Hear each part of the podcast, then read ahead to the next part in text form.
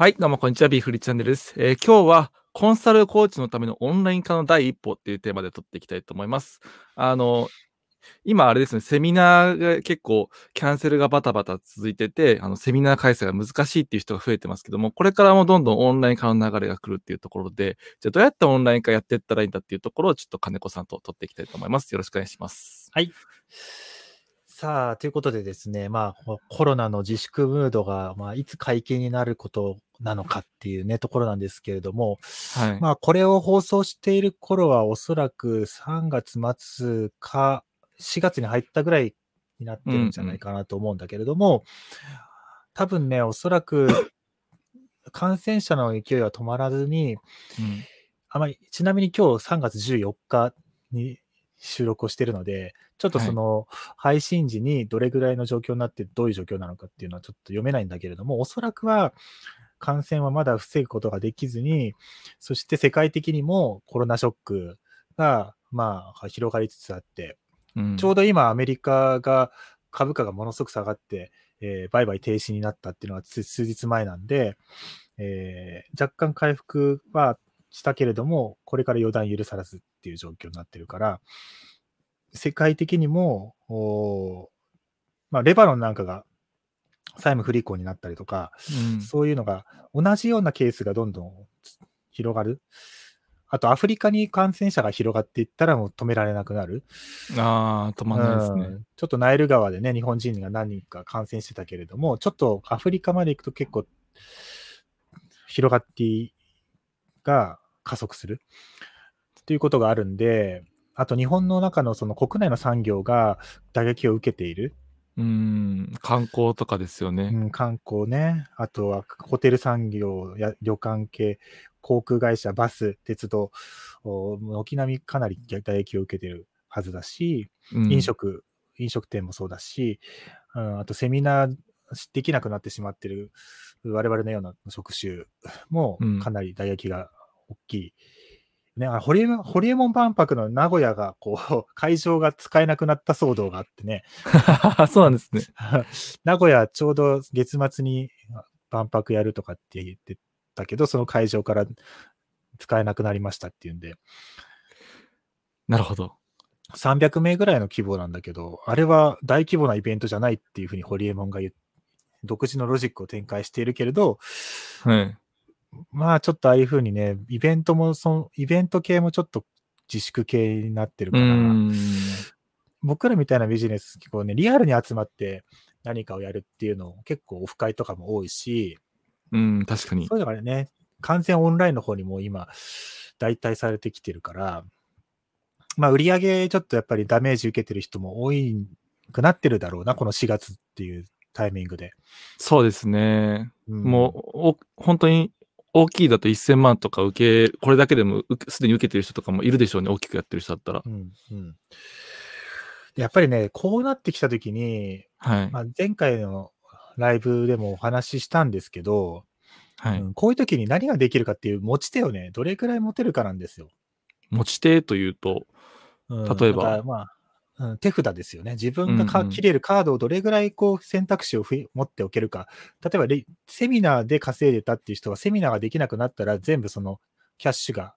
入らなくなっちゃう。これは結構痛いわけじゃないですか。はい、そうですね。うん、でこういう時に、例えばオンラインでも収入源があるとか、オンラインでもそのおある程度安定しして収入が入ってくる、そういう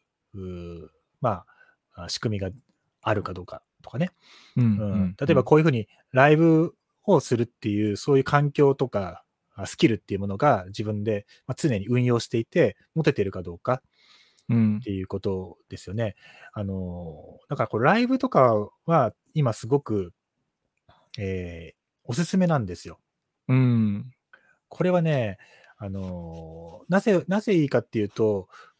こういうコロナみたいなものっていうのは、その、今の情報、生の情報っていうものを知りたいわけなんですよ。そうですね。うん、今何が起こっていて、どうすればいいんだろうかっていう最新の情報を知りたいって人は思うんですね。だから、こういうふうに、これは収録のコンテンツなんで、えー少なくとも2週間ぐらいのタイムラグが入っちゃってる情報になるんだけれども、ライブであれば、今この瞬間に起こってることをお配信することもできるし、はい。視聴者の人がコメントを寄せてくれれば、視聴者とのコミュニケーションをね、双方向にしていきながら、その、より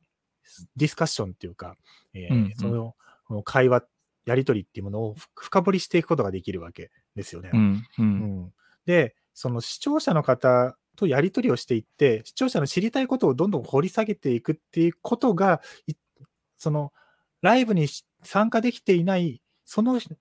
人たち以外の人たちのニーズを代表してね、そのコメントしてくれてる人が、あーうん。質問してくれるみたいなことが起こるので、その質問者の答えをしていくっていうことが、実はそのしライブを見て、見れてない人たちも知りたい情報っていうものに答えるっていうことになるっていうことなので、実はものすごくニーズを知るっていうことにもなるし、ニーズに応えるコンテンツを配信してるってことにもなるので、ライブ。ブ、ライブができるっていうことが一つの価値になってるんですね。うん。うん。そうですね。ライブで撮ったじ映像っていうのはまた別のところで使うことだってできますし、まあ、生で参加できなくても、あの、後で視聴するっていうこともできますしね。だから生で配信する、生で情報発信するっていうスキルっていうのが、実はすごく今価値がドワーって上がってきてるんですよ。やっぱ YouTube、YouTube とかでも、その、加工した、編集した情報を、ちょっとその編集してから時間空いて出してるわけですよね。時間的なタイムラグも発生するし、えー編集っていうことを加えてしまうことによって、えー失われてしまう生っぽさみたいなものも入っているわけなので、うん。それはクオリティの高いコンテンツは作れるかもしれないんだけれども、鮮度っていう意味でね、その、新鮮かどうかっていう意味での、鮮度っていう意味では、その編集されたコンテンツっていうのは、えー生のライブよりも比べて鮮度が落ちるということなんですよ。で、うん。今という状況っていうのは、鮮度の高い情報が何よりも重宝されているわけなんですよね。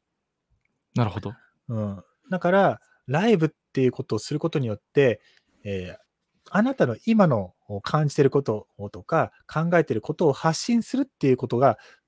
すごく価値があるということなんですよね。なるほど。うん、ライブそのものに価値があるってことですね。そう、ライブすることそのものが、実はすごく価値になる。で、もう一つ言うと、その、生で喋る力っていうのは、その、そんなにね、10人いたら10人できるようなスキルじゃないんですよ。実は。実は生で喋るっていうのは、あの、しコンテンツを収録するよりも、おスキルがいることになってくるんです。やっぱりこう、はい NG が出せないっていうのがあるし、その NG が出せないんじゃなくて、その NG をしちゃ、出しちゃダメなんじゃないかって思うと、途端に喋れなくなってしまう。とか、うん台本を読み上げるわけにはいかないので、それが、まあ、例えば収録するんだったら、ある程度カンペを見ながらね、喋って、そこを、まあ、いらないところを、ね、えーカット編集することができるわけですけど、生の場合はカットができないんで、確かに。うん。ってことは、白紙になっちゃダメなんです、頭が。頭白紙になっちゃうと喋れなくなるから。うん。だから、やっぱり、YouTuber の人でも、ライブができる人とできない人とで、やっぱりその全然クオリ、クオリティというかね、その、おレベルがこう決まってきてしまって、YouTube だとすごい上手に喋るんだけど、ライブだったらなんか、あれ？大したことないんだな、この人。っていう ふうにね、えーなってしまうっていう人もやっぱり実際いるから。うん。確かに。うんその、例えばじゃあオンラインで、えっ、と、じゃあライブ自体に価値があるとして、その多分ライブをやったことのその先の展開っていうのが多分ちょっと想像がつかなくて、あんまりこうまだ価値の高さとか、そのライブによって得たスキルが今後どういうふうに生きてくるのかっていうのはちょっとあまり見えてこないんですけど、そのあたりについてはどうでしょうか？どう思う？僕ですか？大体こう質問者に回ってるけど、多分、はいある程度、ある程度考えはあるでしょう。そう僕なんか質問に答え続けてるけど、それだとなんか僕のライブ僕の番組になっちゃうから、その。実はそうじゃないんじゃないのっていう、なんか、えーあの、いいろいろと二人の意見っていうのが交錯してる、交差してるところもあるし、違うところもあるんで、そうですね。まさか質問返してくるとは。どう、どうで、どう思う？いや、ライブはすごい重要だろうなとは思うんですよね。それうん。はその、意外とそのこの対談もそうですけど、あの、予期せぬことに対する対応力って結構重要だなと思ってて、で、その時に、なんだろうな、すごい全然考えまとまってない。これがあれですね、ライブの時のそうそうそうそう。生の力ですよね。それでも喋り続けないといけないっていうね。でも、あの、ライブで動画を撮るっていうのはすごい大事だなと思ってて、そのニーズを拾うとかっていう、そのやりとり、やりとりがすごい大事だなと思いますね。自分が SNS 運用していく中で、えーこういうり、こういう返事が来たっていうのは、あ、そういうふうに考える人がいるんだとか、うんあ、そういうふうに思う人がいるんだっていう、リアクションをもらって、初めて自分の、その、なんだろう、役に立つかん、自分の考え方って、最初って独りよがりじゃないですか、どうしても。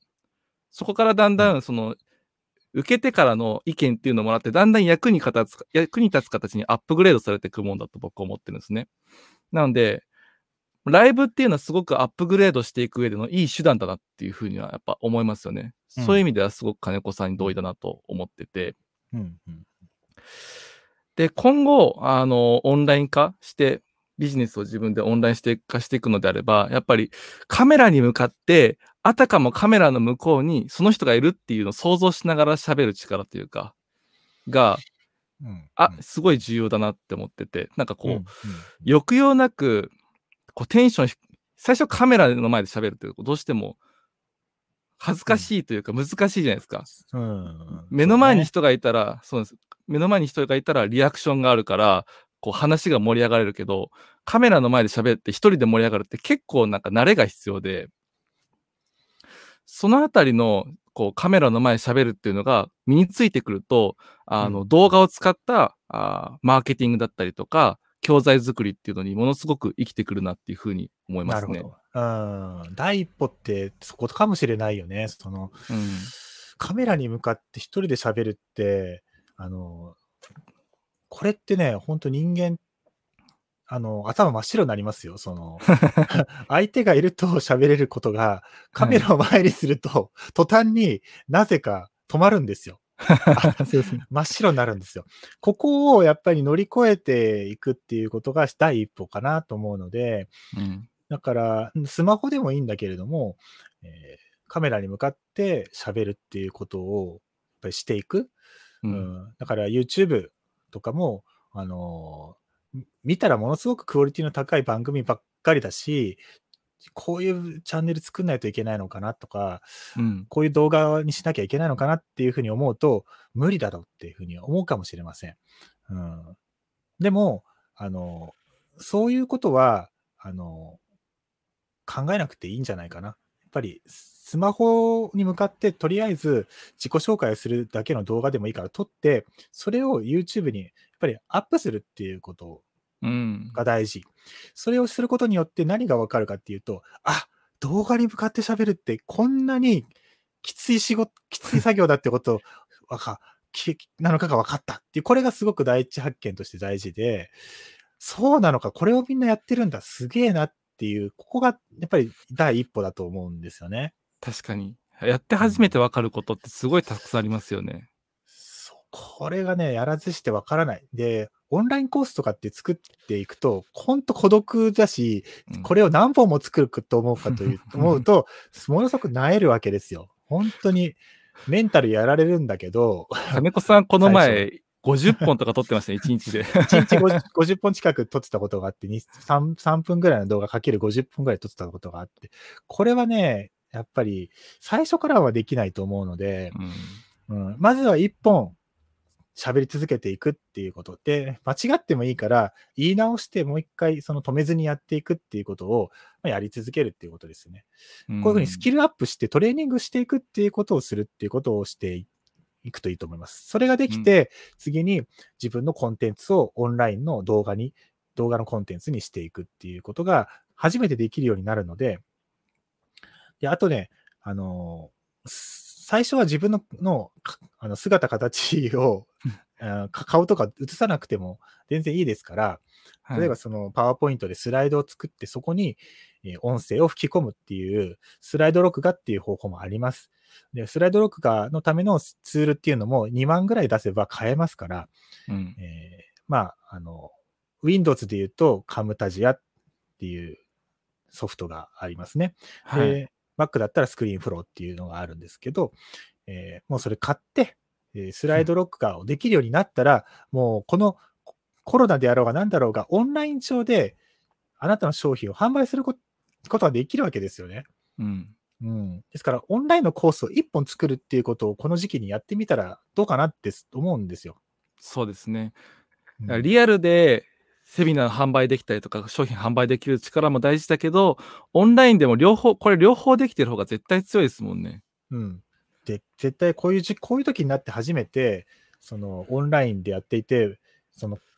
僕らはね、オンラインでやってるけれども、あ、すごくありがたいなって思うわけですよ。はい。周りがセミナーでね、高額販売するっていうことをやってるけれども、ほとんどキャンセルなので、多分、ズームセミナーとかに切り替えてると思うんだけれどもう、ん。うん。それでもやっぱり打撃が大きいと思うんですよね。そうですねう。ん。だから、リアルじゃないと、このエネルギーとか伝わらないし、うんその、そういうう場の、場のこのおエネルギーみたいなもので売れてしまうっていうところがあるんだけれども、オンラインの場合そうはいかないので、その、オンラインでの販売の仕方とか、セミナーのやり方とかっていうのがあってね、そうですね。それはちょっとやっぱりリリアルのセミナーとは、うん、やり方がね、違うんですわ。なので、その、オンラインのやり方っていうものをずっと、まあ、我々は研究して、この1年半ぐらい、2年ぐらいかな、やってきたけれども、それが、まあ、やっぱりある程度自分、まあ、形にはなり始めているところに、まあ、このコロナっていうのが来たんだけれども、あんまり打撃が受けてないわけじゃないですか。今のところ全然影響はないですね、うちは。そう、会員さんもそんなに減っていないんですし、はい。新新しく立ち上げたオンラインサロンの方も、まあ、会員さん来てくれてるし、うん、だからそういう意味では打撃は大きくない状態なんですよね。ありがたいんですけれどもね。うんうん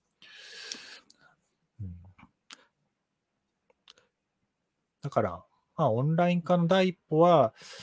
まずこういうふうに、そのライブでもいいと思いますね。こういうふうにライブで、えーお客さんに向けた情報発信をするっていうことをしていくとか、YouTube にアップするとか、とにかくね、やっぱり動画っていうものに対して、えー慣れていく。で、これからまあ 5G の時代が来たら、もう、あの、8K とか 4K とかの動画が飛び交うようなあ時代になってくるので、高画質ライブ配信とかね、っていうのもはいはいはい。できるようになるし、こうんその先はまあ VR のと言われてるんだけれども、うん VR の、おウェビナーとか VR のコンテンツっていうものをどんどんこうやりあの発信されるようになりますから、そのじゃあ例えば VR のコンテンツを作れる人と作れない人ってなってしまうと、全然その訴求力が変わってきてしまうんですよね。そうですね、確かに。で、VR の、じゃあ、やり方を学ぼうって言っても、例えばこういう動画収録とか、動画の前で喋る、えーテレビの前で喋るとかっていうこと、カメラの前で喋るっていうことに慣れてない人がいきなり VR の のツールを買ったとして、はいできるようになるかって言ったらでできないと思うんですよね。そうですね。ツールになれたりとか、そのあたりの細かい作業のところでめちゃめちゃつまずくとこたくさんありそうですね。そう。だから一番有利なのは、こういうふうに動画で配信している方たちが一番その先の VR っていうのは手が出しやすくなるっていうことはもう、うんそれは当たり前のことなんですよ。うんなの、で、こういうテクノロジーっていうものは、一気にその新しいものに飛び乗ろうとしても無理ですから、そういう意味では一個一個ね、こう積み上げて、えーできることを増やしていく。このツールが使えるようになったなとか、このスキルができ、うんあの身についてきたなっていうの、これを一個一個やっていくしかないですですよ。うんでこういうライブ配信にしても、おピンで喋ってる人はのライブはいっぱいあるけれど、こういうふうに、えーまあ、これライブっていう形でもできてしまうツールなんだけれども、今回たまたま収録で使ってるんだけど、これはそのままライブ配信で Facebook や YouTube でで配信できるっていうツールなんですよね。そうですね。これも、あの、ツールが、あの、こういうツールがあるというふうな存在が分かってるかどうか、そしてそれを使えるかどうかっていうことによってできる、できないっていうのもお差が開くので、うん。一個一個こういうテクノロジーとかツールっていうのは試していく、スキルもアップするっていうことをうんやるしかないです。それをして、それで VR の時代が来たら VR に乗っかっていくっていうことをする。だから、やっぱりね、そのオンライン化への第一歩っていうことで話はしてきたんだけれども、うん、まずはできるところから、えーこの動画に、えー慣れていくっていうこと。で、コンテンツ化するっていうのは、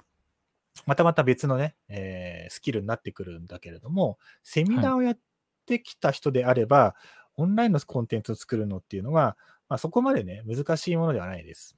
うん。慣れれば大丈夫ですね。うん。ということなので、まずはね、オンライン化の第一歩は、慣れる。こういう動画とかに慣れるっていうこと。ここね、えーお伝えしたいですよね。そうですね。というわけで、ぜひライブ挑戦してみてください。